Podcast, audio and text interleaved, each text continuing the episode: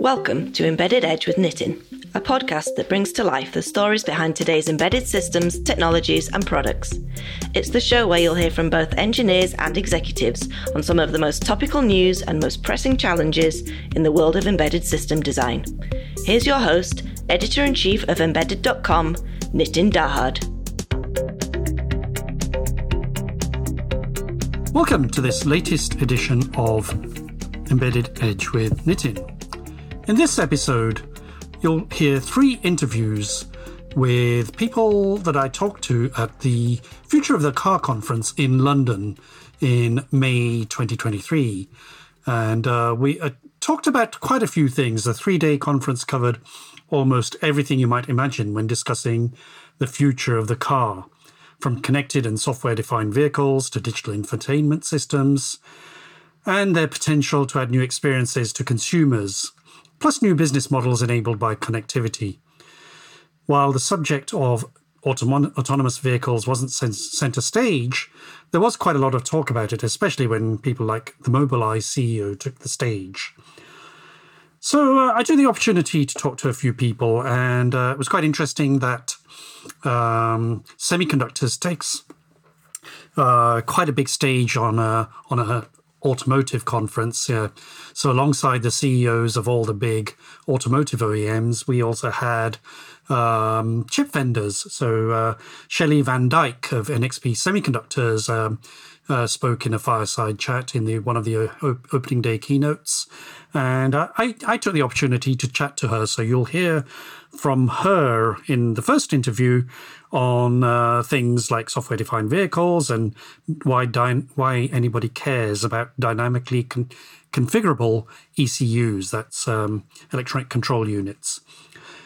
And then I speak to Richard Felton from AWS, and he discusses how AWS is supporting the automotive industry and virtualizing the software value chain, and talks about the projects they've done with Continental, with their Continental Edge service, BMW, and then the smart cockpit with Stellantis. In my final interview, we change gears a little. We talk a little bit about the subject of EV technology, or alternatives to internal combustion engine. And I spoke to Lynn Calder, CEO of INEOS Automotive. And she talks about why regulation is too focused on short-term objectives and big decisions being made to push the industry only in one particular direction, such as EVs. She said regulation by governments are soundbites that focus only on sort of EVs. She says don't close all the options. So we look at some of the things she has to say about the EV alternatives. And without further ado, let's turn to the first interview with Shelley Van Dyke of NXP Semiconductors.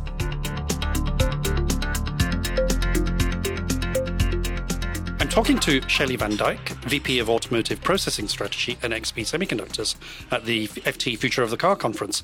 Shelley, hello. Hi, Nitin. How are you? I am good. You gave a fireside chat at the conference. What's your key takeaway? Well, it's been really interesting to hear at the high level what their biggest issues are, right? And it's really the around bringing out the vehicles of the future, and defining, what are the services they will deliver, how will they connect to consumers, how will they electrify or become more sustainable, attract that, and really then the challenges they have in software and, finding the right configuration and where to differentiate, right? So it's been very interesting to see that in these kind of elevator pitch kind of level takeaways that they actually really do connect to the things that we're working on in NXP.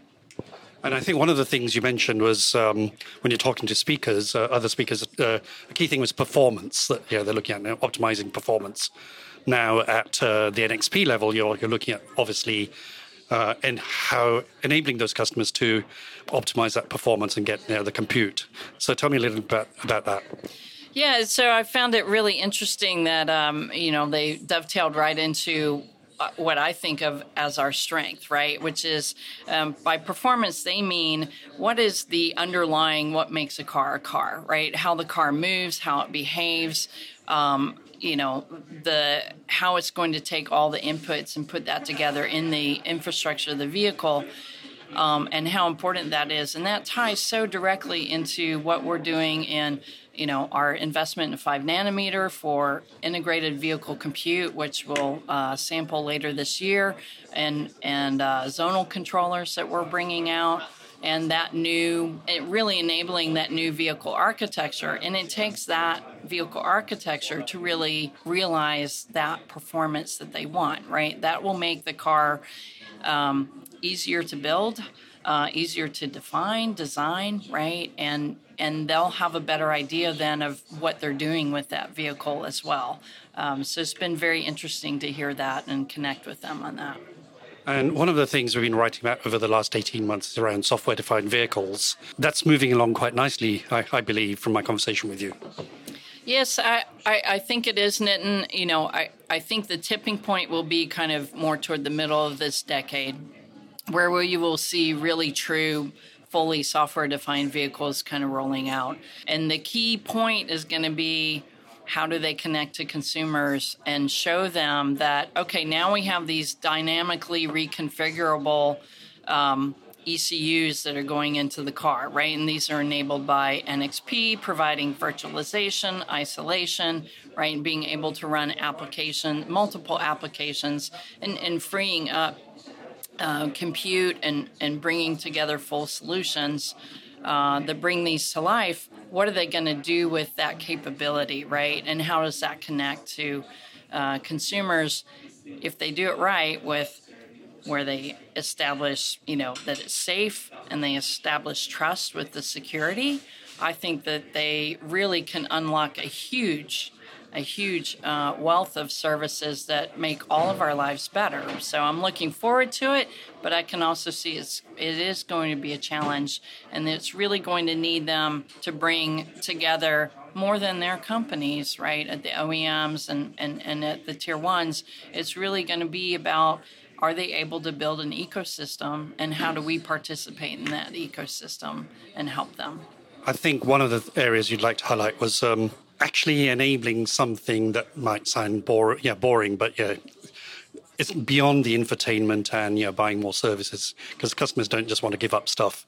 It's about things like the lighting. I think you talked about lighting. Tell me a little bit about that example with Isolate. Yeah, thanks for asking that, Nitin. So indeed, it is about, why dynamically reconfigurable? Who cares, right? Yeah. But you take something like lighting that you think of, okay, I have the in-cabin lights and I can turn them on with the push of a button. And then I have my, front and rear lights. But with intelligent, smart, embedded LED or ISA-LED that OEMs are picking up and we're working with them, you can enable all kinds of lighting situations, right? So there's an emerging standard to have blue light indicate self-driving mode, which I think that's fair to indicate to other drivers that you're in self-driving mode. You could, project your direction that you're turning in. So rather than depend on somebody noticing your little blinker and looking for that, right? If it's confusing, you could just have that project, right? You could use it for frivolous things like it's your kid's birthday and you come out and the car plays a big birthday song and has a light show going on. Or you could use it for situations like, I'm a woman, I travel alone from time to time. It'd be great if I could enable that, hey, as I walk up to a car at a certain distance, it's going to light up for me and make me feel safer, right, as I approach that. So all of these things and more are really going to be possible with that kind of reconfigurability. And when do you see that happening then? Well, so like I said, some of the OEMs are rolling out ISA-LED now. So I think that we'll see vehicles with this capability. Really, they're coming out in the next couple years, where you see that more integrated into a full kind of service model of what you can select. I do think it's more middle of the decade where we see those fully software-defined vehicles coming out and being able to kind of reach into the full vehicle. Well, Shelley, thank you very much. Thanks, Nitin. Great to talk to you. I'm talking to Richard Felton of AWS at the FT Future of the Car conference. Richard, hello. Hello, Nitin. Thank you for coming to talk to me today. Very excited to talk to you. What you're going to be talking about is around enabling typical automotive manufacturers to go to that software-defined vehicle route. Right. So the panel that I'll be talking about is the value chain. So it's talking about how do tech companies and OEMs partner together to create new value chains for their customers. And I'll be talking about how software is enabling customers to tackle the difference between software development life cycles and their manufacturing cycles. So manufacturing cycles being very rigid and lengthy, and of course customers' expectation for software development is far shorter than that.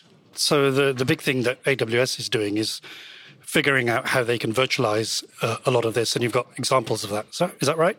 Yes, that's right, absolutely. So for a major tier one supplier, Continental, AWS has developed the Continental Edge. And the Continental Edge platform is a modular environment where Continental's customers can develop their software entirely virtually in the cloud, test that software at scale in the cloud, and then deploy it over-the-air updates into vehicles and targets. So that takes Continental and their customers a very significant step towards software-defined vehicles. It unlocks and breaks that link between software development and the availability of the hardware that it depends upon.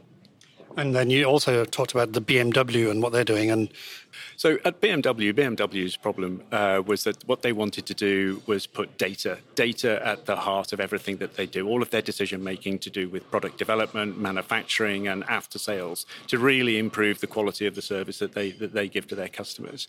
So we've created a cloud data hub with BMW, and the cloud data hub collects all of BMW's data right across the enterprise and enables users to get fine-grained access to the data to help them answer questions to do with the product development and the usage of the data. And BMW wanted a system where they take ownership of the data and exclusive control of that data that enables BMW to comply with the regulations that they operate in globally. And through AWS, we've built that platform for them. For our audience, let's drill down a little bit. Tell us a little bit about what exactly does a customer get to do with what you're providing. So with the data hub, that enables the customer, in their product development lifecycle, they can answer questions about vehicle usage, and they can optimize the features that they deploy into the vehicle by understanding how their customers use the vehicles in the real world, not in a testing environment. And with concepts like the virtual engineering workbench that we're developing for customers like Stellantis, the engineering workbench, again, allows Stellantis to develop their software in the cloud, test the software and deploy it, and reduce the time that it takes for their developers to onboard into their processes from weeks down into hours. Again, with customers like Stellantis, we've now trained more than 5,000 of their software development engineers in order to use the virtual engineering workbench. And I think part of what you were talking to me earlier about was around providing that whole connected experience between car and home. Can you explain a little bit about that, please? Well, Stellantis' smart cockpit that we're developing pan-Amazon, so with our Amazon devices colleagues as well as AWS, Stellantis have a vision of putting the customer at the centre of their connected experiences. And Stellantis want to offer their customers features like the Alexa digital assistant, smart vehicle payment systems to make the journey frictionless, and also to be able to monitor and control their smart homes from within the vehicle. So whilst they're outside of their home, being able to take care of deliveries and security. And when is that coming? Well, I'll wait for scientists to announce that. And what that sort of brings into a question about security. there is obviously going to be a big issue with security if we don't do it right and architect it right. How are you helping the customers to architect that right, properly? Well, we're very proud at AWS. The AWS platform is architected to be the most secure cloud platform available. We have 143 certifications and standards backed up by more than 300 security services and features. And we advise our customers to ensure the privacy and security of their applications. And one example would be the encryption of the data at rest and also in transit, just at the very basic level. But we also help our customers understand through well-architected reviews. We understand holistically how to do security governance, cloud governance, and how to implement that through training and enablement, and how to develop the cloud-native skills that can increase their security posture right across all of their applications. Richard, thank you very much. Thank you, Nitin. Thank you. I'm at the FT Future of the Car conference. I'm talking to Lynn Calder, CEO of INEOS Automotive. Lynn, hello. Hi. You've just taken over the helm at INEOS Automotive in the last 6 months. Tell me a little bit about you and why you came here. So as you say, Nitin, I just joined 6 months ago into INEOS Automotive. It's been a really, really interesting 6 months for me because my background is not in automotive, actually. I spent 20 plus years in energy and in petrochemicals. So, this is all pretty new to INEOS and pretty new to me. I'm really excited to be here at the Future of the Car because we're tackling some really meaty topics that's hitting the industry right now. Tell me a little bit about INEOS Automotive. It's relatively new in the automotive sector. You have a very strong background in petrochemicals, but tell me a little bit more about the automotive business. Yeah, so the automotive business was really spawned 5.5 years ago when our owner, Sir Jim Ratcliffe, had really great idea in terms of seeing a gap in the market for probably one of the best off-road capable 4x4s. So very rugged, very durable, very off-road capable 4x4. And that's what we have sought to build over the last 5 years. And during that time, which has, hit COVID, it's hit the Russia-Ukraine conflict, some of the really harshest supply chain conditions of our living time have really kind of come to pass over the last few years. And with on all of that, yet we have managed to kind of design, engineer, manufacture the Grenadier, which is our 4x4, and we're currently taking that to market right now. So customers are currently driving away in the Grenadier, and we're really looking forward to kind of hearing what they think. And that takes us to the crux of the panel that you are on at the FT Future of the Car conference, which is around Beyond EV. These are ICE vehicles, and the challenges everybody in the industry and our readers have all been bombarded with EV is a solution. Now, that's not necessarily the case as far as this panel was concerned, but tell me a little bit about why you think you need a mix of technologies and some of the challenges. So, I think we do think that electric vehicles are part of the solution, and indeed we've announced our own, which will come in 2026, which will be a sort of slightly smaller, but still extremely world-class off-road capable vehicle, which will be fully battery electric. So we absolutely understand the need and are committed to the need to decarbonise and move to a lower carbon future when it comes to powertrain technology. Where I think the challenge lies is in a lot of the regulation announcements, the big proclamations by governments, which I think are quite sort of simple sound bites that win elections because they sound quite popular, don't take into account all of the various, the upsides and the pitfalls of all the various technology options that are available to us today. And actually even potentially some of the technology options that we haven't even thought of yet because we're making decisions for 5, 10, 15 years in the future. So I think what we ask for as an industry is that we don't close off options and make big, decisions around it has to be electric vehicle or, the end of the combustion engine, even when lots of pockets of the world are not ready to move to an alternative powertrain system.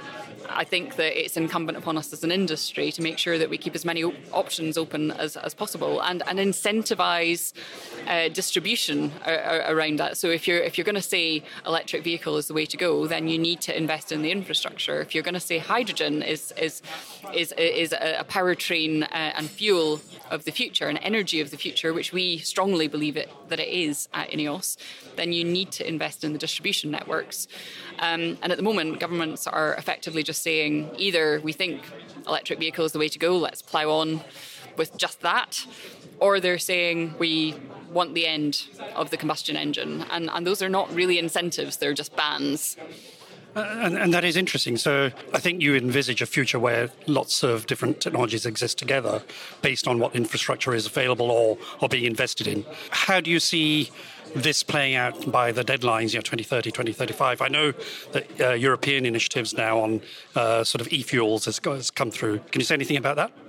I think that the deadlines are extreme. I mean, in any world, any industry, 2030 is effectively tomorrow. And I think the lack of clarity is posing a real difficulty, not only to the industry, not only to OEMs, but to consumers. Consumers are becoming insecure about what to buy, understandably, because they don't know what infrastructure is going to be there. They don't know what the residual value of the car is going to be in 5 years' time once some of these regulations, uncertain regulations, take effect.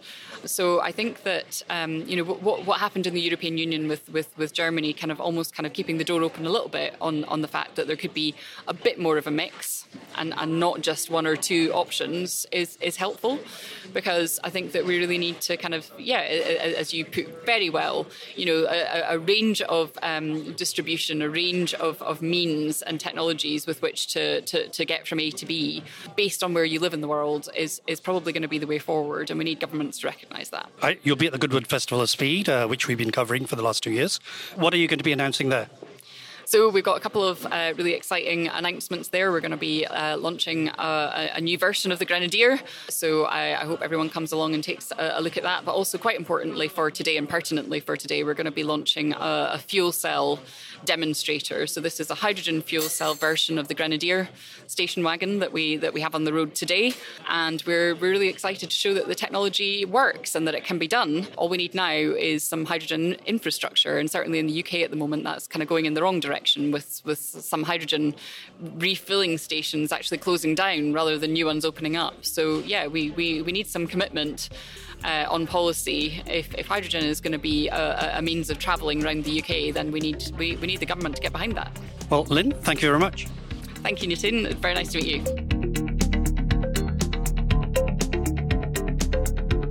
That brings us to the end of this edition of Embedded Edge with Nitin. That's all for now, and see you next time.